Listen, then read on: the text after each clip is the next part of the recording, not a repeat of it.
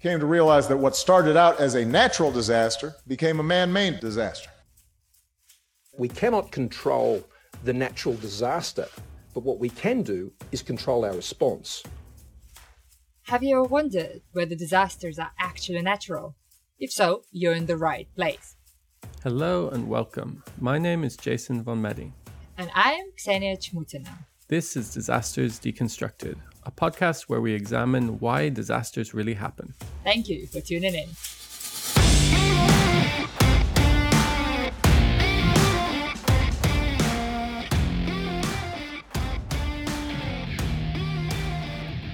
Well, welcome everybody back to um, our fourth episode of the season. As you all know, who've been joining us, we've been talking to authors of books that we love in the past few episodes.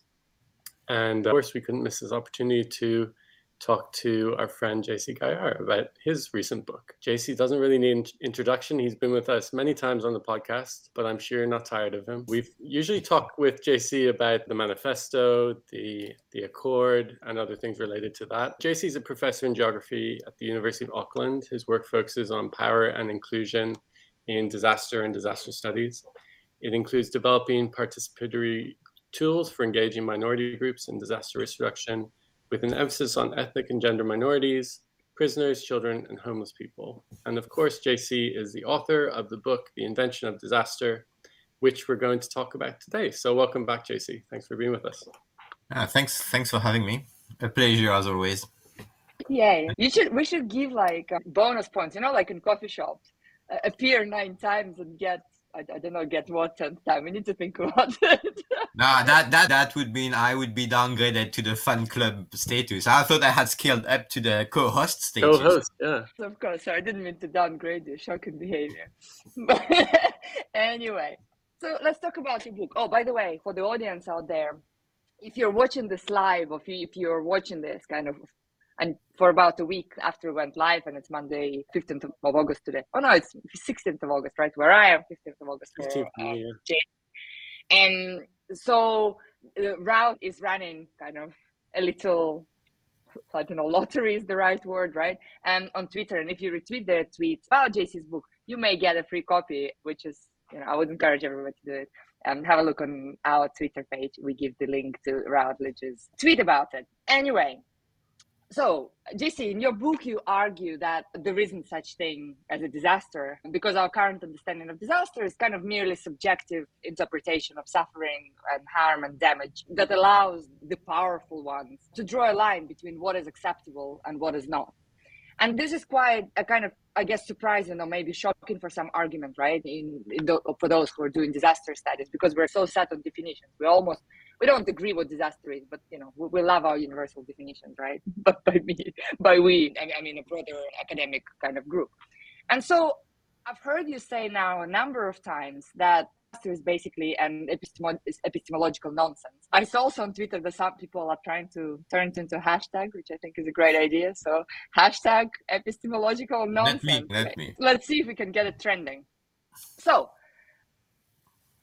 this epistemological nonsense actually means for scholarship, for disaster scholarship? Uh, so f- f- first and foremost, I think it's the studies which to me looks like a nonsense more than the concept itself. It's the way we study disasters. And I think the statement I opened the preface of the book with, which is that we all now have come to consider that disasters are social constructs, but at the same time, we use theories, concepts, methodologies that we take for universal in studying these social constructs. And this is where the tension is to me, where the nonsense in creating that knowledge around disasters. So it's more an epistemological kind of question more than one that relates to a particular concept.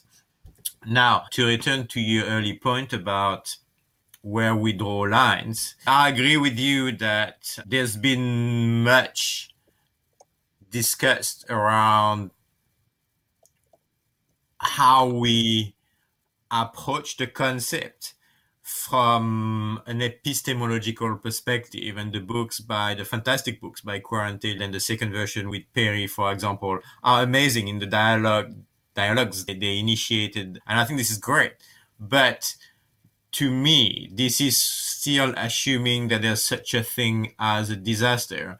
So the questions we've asked so far are more epistemological within a particular episteme to use Foucault's concept rather than an ontological one about what underpins the concept, what actually makes a disaster. So I think the question I would like to ask, especially when talking about an epistemological nonsense, it's not only about how we study disasters, but it's as well going further back the track and asking whether there's such a disaster in the first place. And it is how, I mean, as you said, Ksenia, where we draw a line between what's acceptable, death, suffering, and and damage. And we've, I think, m- mostly taken it from the perspective of the negative. And I'm every time I ask at the start of classes, or lectures, or mm. conferences, mm. what this, the, what's the single word you associate to disaster? It's always negative things, things that mm. aso- associate with the impact, the negative, the harmful impact of what we call a disaster. And I think there's a tension there in the sense that to me, these thresholds, this line we draw, is always defined after normative expectations about what life is. and we don't talk too much about life we talk more about harm and death somehow than life but i think if we flip the thing around and talk more about life then we could ask a different ontological question about what a disaster is and go beyond just the question of the epistemological nonsense and try to address this epistemological nonsense because we would address what the social construct is in the first place and this is why, for example, I very much like Haidar, Stupid Delgado's mm. latest book, because it asks questions about life. And I say in the, in the preface, it's, it's kind of a vitalist in the sense. Understanding of disaster, it's more looking about what life is and how people live through things that others define as disasters. So I think there's a, an ontological question to ask about what's life in different cultures rather than rolling out the same kind of theories, concepts, and methods across very diverse cultures, assuming that a disaster is the same thing everywhere.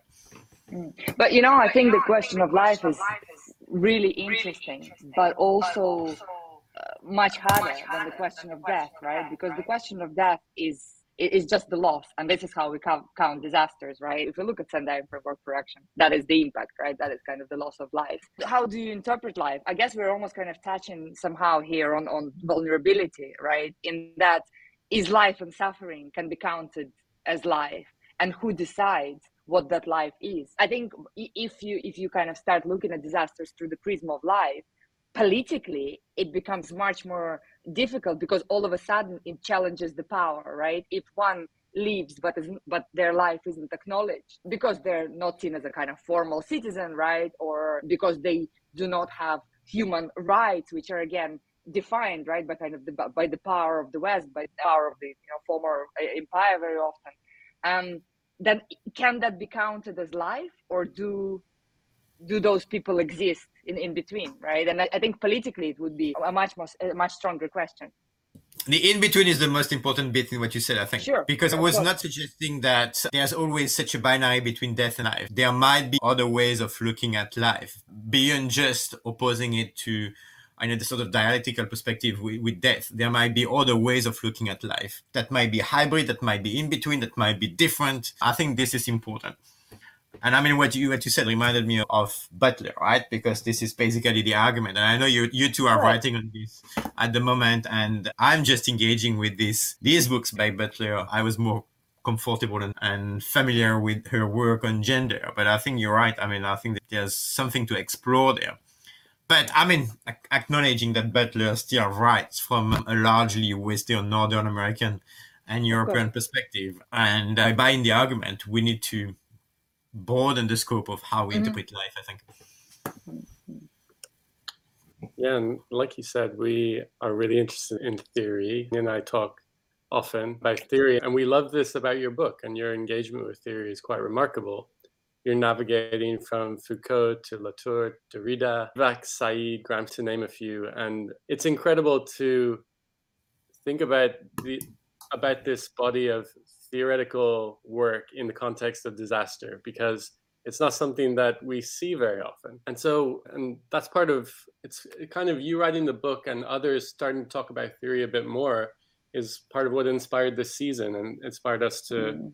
to want to co- to um, cover this in more detail, especially to think about why do we not why do we not think about theory? Why do we not write about theory? In disaster studies. So we just wanted to ask you what was your journey to theory and how did you bring it into your thinking about disasters? Okay, I felt flattered by your statement. I mean, I've, I've always kind of, I'm not sure, not suffered for sure, but I always felt the complex of under theorization of my work. And I always felt that I didn't have that, that theoretical pitch because I trained as many of us in this field although it's changing, as you said, Jason. But I trained as, as an applied geographer, and my work was very poorly informed by theory from back in the 90s to, to at least late in the 2000s. And, and I think I was satisfied with the applied dimension of my research and somehow of my, I mean, how it was informing my practical work with NGOs and local government agencies in the Philippines, for example. But as I always say about this particular book, I think I was I got frustrated by the gap between what I was kind of doing and what I was or, or, or the way I was or or the research that was informing what I was doing and the actual observations I was making of what the issues at stake and how people live underground. And this tension, this frustration was, I think, the, um, stimulated my curiosity about trying to better understand why what I was doing was so frustrating to me, but I felt as well and satisfactory from a practitioner's perspective. I was missing something. And when I started to engage with theory, and although the book, the book, as I always say as well, came out as an outburst somehow of frustration and hope, sort of toothpaste or, or ketchup kind of writing, very quick. I mean, it, there was a build up to that, right? I mean, although I just started to write on, on, on, Foucault in the book, I engaged with Foucault more than 10 years ago. And I had an outline for my chapter five in the book back in 2011, 2012, I think. So it was there. It was kind of maturing, I think. And so it was a search for more, a search for answers to some practical questions on the ground. And maybe it came as well because of doing more of this and because of I mean, getting older, and I'm not sure. Maybe as well the fact that I was a probably as many applied geographers kind of looked down at by many critical geographers, and and I would say almost fair enough in, in, in many ways. But I think now, I mean, I think I've tried to catch up. I'm far from being, I think, I'm not sure what the term is, but sound and fully theory informed. I'm still learning every day. And when I was reading Butler yesterday, I was learning a lot of stuff as well.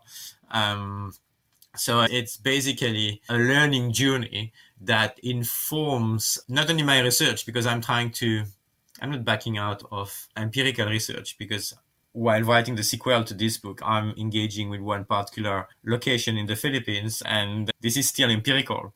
But it's for sure gonna give a new twist to my practical work. And I have a few, uh, for those who know, we've been doing a lot of participatory 3D mapping activities with local NGOs and practitioners in the Philippines for the past 15 years with my partner in crime, Jake. And we have we have three more, four more shortly in the Philippines. But I'm going to take this in a much more critical way, still doing it, but acknowledging now that by doing this form of mapping, I'm not okay, I'm trying to foster people's participation and that this is still what I want to do. And I don't misunderstand me on this. I'm still committed to this, but I'm gonna be more aware for sure that there's a surveillance argument, I mean, surveillance kind of process behind this form of participatory mapping it's not free of any any control from the outside and that fits within an agenda which is probably a bit in tension with the ethos of participation. But i'm going to be more aware of this and i'm going to try to find ways to address this as much as possible which i was unable to do let's say 10 years ago for example even five years ago in, in doing this practical work. So now my practical work i'm going to still do it but it's going to be outside of research for sure. It's going to be outside of mm-hmm. academia. It's going to be just practical work, not something I will want to write about or, or research about. It's going to be practical work informed by a more theoretically sound kind of perspective, I guess. So it was a long answer to a short question. If I could follow really briefly, just to ask what the reaction has been um, to the book, and like the does the like do you, what who, what kind of scholars do you see that are enthusiastic about this kind of theorizing? And like are you does it make you more hopeful about the field and where it's going?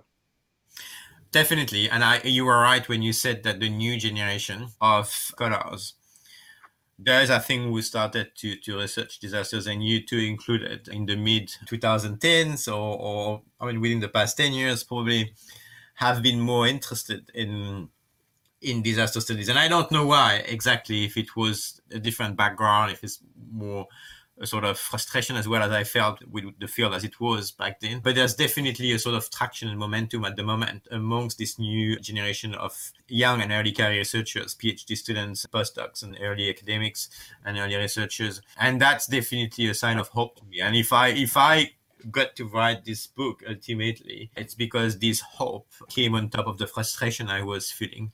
And that gave me the kind of made trigger to actually get it written because I was getting very positive feedback on the disaster studies inside out paper. Please forget about this title now. I hate it. But but I think the feedback, the, the very positive feedback and the encouragement to go down that way, I think is, is, is a real sign of hope. And all the momentum we've got, all of us, uh, with the manifesto. As I said yesterday, I just got an invite from Australia to talk about the manifesto. So I think this is something, this is something which is spreading, I think, uh, both in terms of depth and in terms of geographical scope. So we're getting, I mean, feedback from all over the world beyond just the signatures of the document. And I think this is a real sign of hope for all of us. And I think we should build on this momentum. Mm. I think also for me, you know that I love the book, right? And we kind of we talked a lot about it. But the you're biased. Don't me, talk about it. You're biased. No, I'm biased. Okay, fine. I accept it. I take it. Uh, yeah. Also, thank you for the new hashtag. It's great. We're just gonna produce hashtags today. But the one of the most exciting things for me, I think, wasn't the book itself, but kind of seeing how you were really able um, to show the evolution of your intellectual journey, right? Like because I was following your work way before I knew you, like all disaster studies scholars, right? So your work, say for one or ten years, kind of twelve years, is very different from where you are now.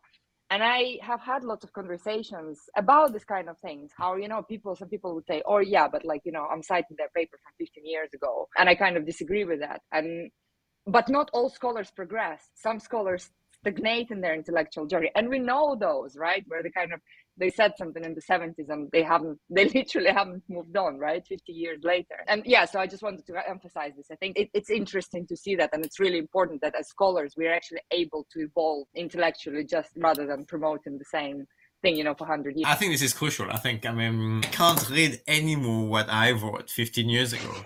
But at the same time, at the same time, I couldn't write what I'm writing now without having written that before. So it's kind of, that's a journey. That's, interesting as well that you're using this word. If I can tell you a secret. So I'm going to publish a very small compilation of essays that have nothing to do with disasters, but on local regional studies in the Philippines. And I've decided to call the small compilation of essays Journey in our local language because this is actually all these ideas about disasters, the whole post-colonial twist in my writing, yeah, I realized were all pioneered in my understanding of my local region in the Philippines, and I was writing on the social construct or the colonial construction, the colonial construct of ethnicity in this particular place 10 years ago in the Philippines, and it was exactly the same argument. And now I'm trying to bring them together in the sequel of the book.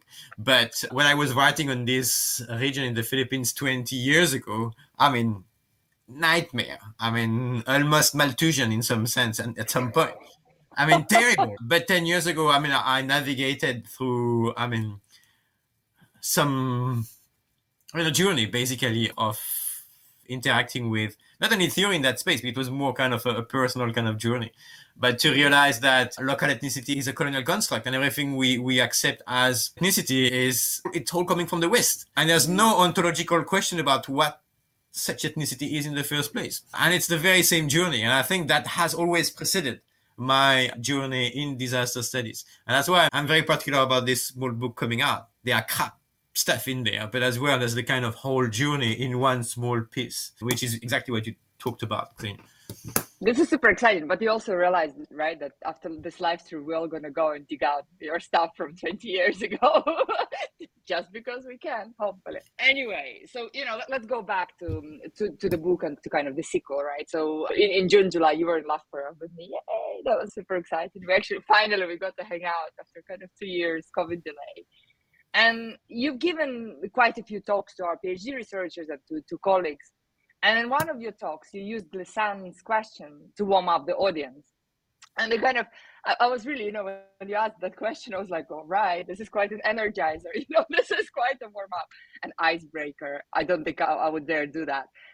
So the question was, and I quote, how to be oneself without closing oneself to the other, and how to open oneself to the other without losing oneself.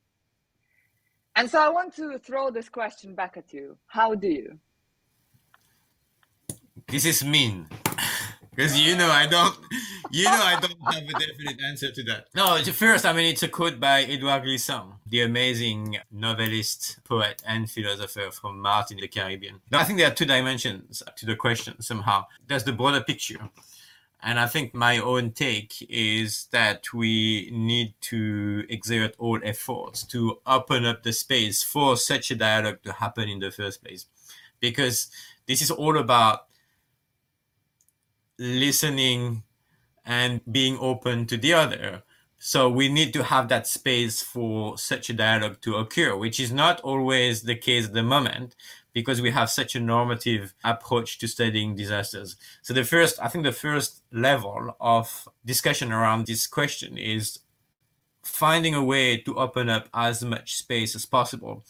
And I've mentioned many times, but as someone who's kind of, I'm not old, right? But older in my career, I think, I mean, I feel the responsibility, especially after all the the bad stuff I have done and I vote, I think there's a responsibility to for us to in at our stage in our career to open up that space and to make sure that the new generation of researchers who's so keen and so engaged with theory has the space to flourish and has the space to create that dialogue and let people speak for themselves and listen and recognize otherness because this is all about otherness, right? So that's the first dimension. Then the second dimension is when you're part of the actual dialogue. And uh, I mean, we, we had this discussion through email, Ksenia, essentially about recognition and going beyond recognition, accepting otherness. And I think this is very much what the whole, to quote one of Glissant's books title, it's his philosophy of relation, right? It's all about creating those relationships to be able to listen, recognize, and accept otherness. And I don't want to go through the whole, to the whole archipelagic thought of Glissant, but I think this is important to to to be flexible in the way we approach things, both in time and space. And this is Glissant's thought of wandering and trembling. So wandering in space, being open and flexible to identities that are inherently hybrid and as well trembling in the sense that nothing is rigid and essentialized and fixed in, in time. I mean, we may return to this question around, I mean, around universality and the global picture and hybridity afterwards. But I think this is important to be open and to recognize otherness and nothing is rigid, nothing is set in stone and that things change. So we can't be we can't be sure of anything because there are multiple kind of influences to how we understand probably disasters if there's such a thing in the first place nowadays. And that and that will mean that we won't be able to understand everything. And that's to me the most important point in Glissant's philosophy of relation. We won't be able to understand everything and we have to recognize and accept that. And I agree that mm. acceptance here is crucial. We won't be able to fully capture everything. And that's, we won't be the expert on everything. We won't be the ultimate expert on, on, on disaster at large because there's no such a single thing as disaster. And that means, to use Glissant's term, that things will remain opaque to, to us. So the way the way disasters are understood in a particular place will always remain opaque to me because I don't know that place well enough and I don't speak the language and I don't understand how people understand the world in this particular location. So I think that accepting that things will remain opaque to some extent, that they are not rigid and set in stone both in space and time, I think is crucial. And that's a big that's a big deal because if we accept that things are opaque, that means that all, for example, the, the glossary that our field has been very keen on, right? Mm-hmm. To have glossaries of all the terms, hundreds of terms on disasters. The 1990s, a decade on disasters by the UN was full of glossaries published everywhere in the world. That means that doesn't make any sense anymore, right? Because you can't translate things anymore. Translation is mm. violent by nature. Things will have to remain opaque and we have to accept that. That's fine. If we don't understand, that's fine.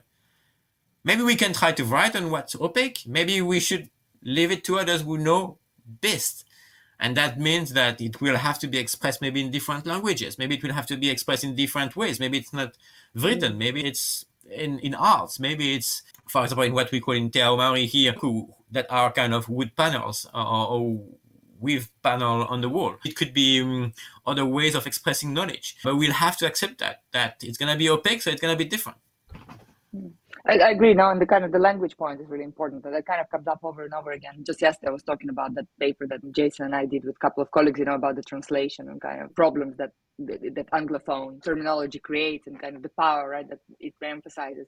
And it, it's always surprising how so many of us are kind of bilingual, trilingual, and yet that point comes as a shock, right? That there is a kind of hegemony of anglophone thinking that translation poses. But anyway, we I know that we can kind of we can talk about this for a really long time. There is a question from the uh, from from the audience, which is kind of now is perhaps a good good moment to answer. And so um, Nabrisa is asking, what you were saying about perspective of life has synergies for me with public health concepts like quality of life or protecting the life, valuing life. Do you think so too? Yeah, I think. I mean, I am. I'm in no way original with this. Ken Hewitt mentioned that the great Ken Hewitt mentioned that 30 years ago, almost 25 years ago, that we have a lot to learn from public health, acknowledging that it's a very normative field as well. But I think they've been ahead of us in terms of how they look at life and how they look at addressing issues that might be or challenges in people's life. If we move on to call what we call disasters now challenges in, in, in, in life. I think public health has a lot to taught us and I can engage with that. Ben Wisner was in the public health space in the 1980s, for example. So some again, the same thing. Pioneers in, in our field, those who inspired us 40, 50 years ago, signaled that to us, flagged that to us, that public health is a key area of learning for, from us. And very few of us, I've completely failed on that, for example. But many of us have neglected that that signal that we need to go in this direction. So thank you, Nabrisa, for, for sizing this. And the life, the life perspective, the life entry point might be a very good one to maybe find find inspiration in public health, which is not normative, because again, public health can be very normative in many ways too. Yeah, I want to come back to what you were saying about becoming comfortable with being opaque. And it goes against a lot of what are the demands that, that are placed on us in the academy. And so, how do we really, you know, in, inspire people to like take on the threat of not being accepted in the academy because they're arguing for something that is going against what funders want, going against what maybe the neoliberal university wants, which is like certainty and my employer wants me to be the expert on everything, right? And to promote myself rather than than these statements about, well, there's other people that know much more than me and we need to be humble. That's not what the mm-hmm. university wants to hear, right? So how, how do we inspire more people to buy into this what's required required for acceptance of a, being opaque? That's a big question, and that, that deserves an entire live stream episode, I think. but I would say, I mean, I would say again, like like for the first question, I think there are at least two dimensions to this, and probably more than that. But I think, I think when we are suggesting that there are multiple truths about disasters, there's nothing universal in how we understand disasters and how we study disasters. I think we need to be careful not to fall into a sort of trap where we would consider we, we would end up with some sort of essentialized and almost nativist perspectives on, on on those challenges in life i think we need to be careful that we don't go that way either. We are still operating within operating awful word, super technocratic, but we are still kind of navigating a global space. And this is why I like Glissant so much at the moment because he speaks of this whole world, the tout monde. I I'm not satisfied for the very translation reason we, we discussed earlier with the English kind of version of the tout monde in French. But because of these interactions and relations between different understandings of what challenges in life might be. We have multiple loans, sharings, borrowing of different perspectives fitting into each other. And this is why, I mean, Glissant talks about creolization, but Bhabha and others would talk about hybridity. But everything is kind of interconnected within this whole world, or tout monde in Glissant's term, which is akin to somehow akin to and, and, and Escobar's pluriverse, right? Or pluriversality somehow. So we have to acknowledge this global perspective and acknowledging as well that this process of hybridization that makes things opaque are not only the result of current globalization processes or the, the result of colonization and resistance to colonization, as in Bhabha's kind of perspective, but it could be as well pre-colonial kind of perspective. And it's likely that, I mean, that hybrid perspectives on things and on understanding the world were kind of happening much prior to, to, to colonization. Mm-hmm. I mean, the very fact that in Indonesia and the Philippines, for example, we use Sanskrit words to capture what we mean by disasters. I mean, it's not a colonial heritage, right? It's pre-trading contacts with South Asia. But I mean, in terms of getting these perspectives into academia and in, into the expectations of funders, I, I think we need to acknowledge again that this is all that all sits within this global kind of hybrid world and acknowledging that the question comes down to how we legitimate different truth about disaster within these hybrid perspectives. So ultimately, your point about accountability to your university and to your to your funding agency or donor is about showing that within this tout monde or whole world, there are multiple different ways of coming diverse truth, which is not a relativist perspective, because there might be a very rigorous. It's not that everything is true, right? As in as in a relativist perspective, it's just to show that there are different ways of knowledge and truth, and this is what Latour talks about in his mm. modes of existence, right? And it's an ongoing project. So I think there are ways of justifying that Latour has such traction around this argument that I think I think it's a matter of showing that by pushing back against a universal approach to disasters, we are not pushing back against a global perspective because things are, I mean, embedded within a global perspective, but a global kind of, I don't like the word system, I, two in English, and that within this tout monde, there are multiple ways of creating truth and they are all valid and relevant and to close sorry i'm, I'm, I'm very long but that is a very kind of tricky topic okay. to get back to to to the grip project that we discussed in one of the live streams last year i think this is one example that this is this is doable i mean ukri bought in the idea that there could be multiple truths somehow. I mean, it's not explicitly, I guess, acknowledged, but by by funding a project where local stakeholders are able to design their own project without clear outputs or deliverables is acknowledging that what they will be doing on the ground is legit, it's acceptable in their views, it's it will come up with something which is meaningful, so a sort of truth. I mean, somehow, and acknowledging as well that this is all, I mean, operating again within disaster studies somehow. So we're not throwing the concept of disasters out of the window again. So it's hybrid because we're still kind of playing with this concept, but acknowledging that the locals could interpret disasters in a very unique way that is worth funding and for which deliverables may be unexpected, surprising, exciting in many ways. Sorry, very long answer again.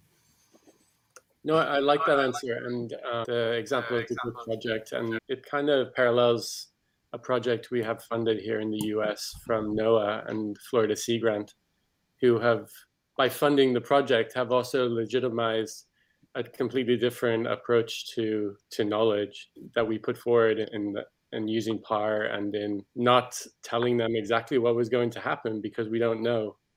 And I think that's exciting that fu- some funders are willing to accept that and buy mm-hmm. into it and see what happens, right? But I think the, the important point, and this is great to hear that it's happening as well in the US, but that's, that's important to show that we are, we still have this kind of global perspective. I think this is important for these funding agencies and, and donors and our universities.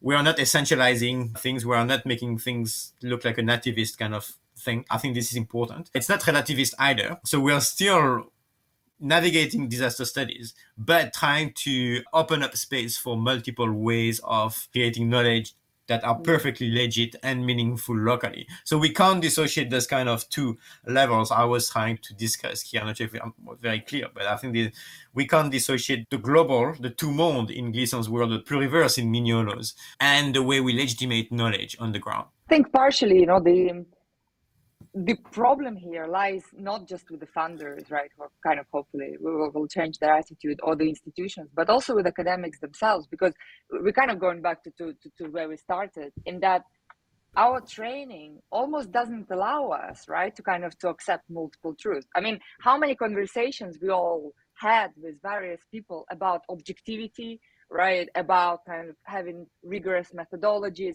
and by that I mean very clearly and kind of si- methodologies that are used in a silo, right? And you're not kind of allowed to step out of that box that within which you're put. How many papers are rejected ba- based on that? And I kind of feel that for us to to step away from that universality, or not even to step away, just consider that non-universality is possible, right? That kind of it is possible. It would require a completely different research training so that there will be a generational change and that is the hardest part because you know so many academics are just stuck in, in, in their truth because as jason said right th- this is the truth i know and for which i am known and, and why would I give it up? Because you know I want to be invited to a key keynote kind of conference and wherever. This is what the great Filipino historian Renato Constantino was calling the worship for objectivity. It's kind of it's kind of the ultimate quest for yeah. what I call pantometry in, in, in the book somehow. And that's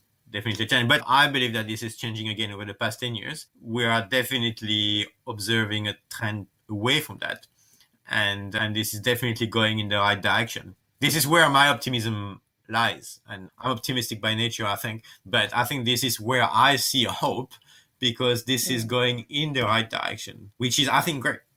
And the manifesto, mm. again, is a, is a, is a good sign of this of that. Yeah, I agree. And I guess, you know, my hope is in that more people are understanding that we, we are interconnected, you know, and those conversations are happening and kind of the conversations, you know, about solidarity and just being able to kind of to work together to, to challenge this, right, and to sort of resist the status quo is I'm really excited. And I, we, you know, we were just discussing the next season where I'm kind of hoping we will be talking about solidarity and interconnectedness a little bit more. But anyway, you know, we, we can talk about this for, for hours and hours. We can just kind of have a whole season on season 25, maybe. You know, we should make a note. Yeah. oh wait, I'm gonna I'm gonna be old in season 25. yeah, we will all be old, but you know. I know, Ksenia, we have in our in our diary meeting in is it 40 years or 20 years from now? Or? Yeah, we literally put a random meeting. Yeah, and so in 20 years, when both all of us are kind of uh, all of us are aged and all will be like, what is happening? But it's okay. Our holograms will meet. I have faith um, in in technology. Anyway, thank you, JC. Thank you so much for joining us again, and for as always, such a nice conversation. A brilliant, absolutely brilliant. Like we can talk to you for hours. So thank you for that. Uh, thanks for having me again. Always a pleasure and a honor to be here. Especially here. when it's not in the middle of the night for you, right? That's kind of. Hopefully, I mean, I remember the time we talked about. I was trying to talk about Derrida and Butler at 3 a.m. or 4 a.m. I don't think it made sense that day. So hopefully, it was a bit more clear and meaningful. Hopefully, hopefully, fingers crossed. And people don't hesitate to reach out if I mean if you have any queries or questions, things you would like to debate. I mean, we're always here to welcome a debate and learn from everyone. So, yeah.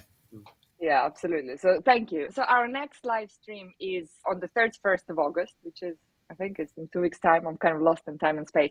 And so, yeah, so on the 31st of August, we are back to Wednesday afternoons and we are back with Camilo Boano. So, we are finally starting to discuss the books that all of you helped us uh, to choose. And our first book is Malcolm Ferdinand's Colonial Ecology Thinking from the Caribbean World. And Roberto Barrios will be joining us to chat about the book. So we're really excited that Roberto is joining us. We've been wanting to have him on the podcast for a while. And so if you haven't started reading the book yet, definitely do. It's quite long and it's it's quite a challenging read. So, you know, brace Uh, you, yourselves. gave, you, gave, you gave me a copy of the Okay. book, Ksenia, and I, I apologize. I haven't read it yet, so I should you have two weeks. I have two weeks. Yeah, yeah, yeah. I know. I know. Hint hint uh, but it's a fantastic read and we would like for as many of you as possible to join the discussion online and as always follow us on twitter or on any podcast app we are gradually starting to release this season's episodes as audio editions so you can watch recordings on our youtube channel but also listen to them on your favorite podcast app and enjoy season seven thank you all for joining us today Thanks, everyone. Thank you all. Bye. bye Well, thank you all for being with us today. And before you go, a few quick reminders about how you can stay connected with the podcast. You can find us on Twitter, Instagram, and Facebook at Disasters Decon. The podcast is available on all the major platforms. Please download, share, and most importantly, subscribe. And if you haven't already done this, we really appreciate your ratings and reviews on Apple Podcasts. This will help us to continue making content for you. You've been listening to Disasters Deconstructed. And don't forget, disasters are not natural. See you next time.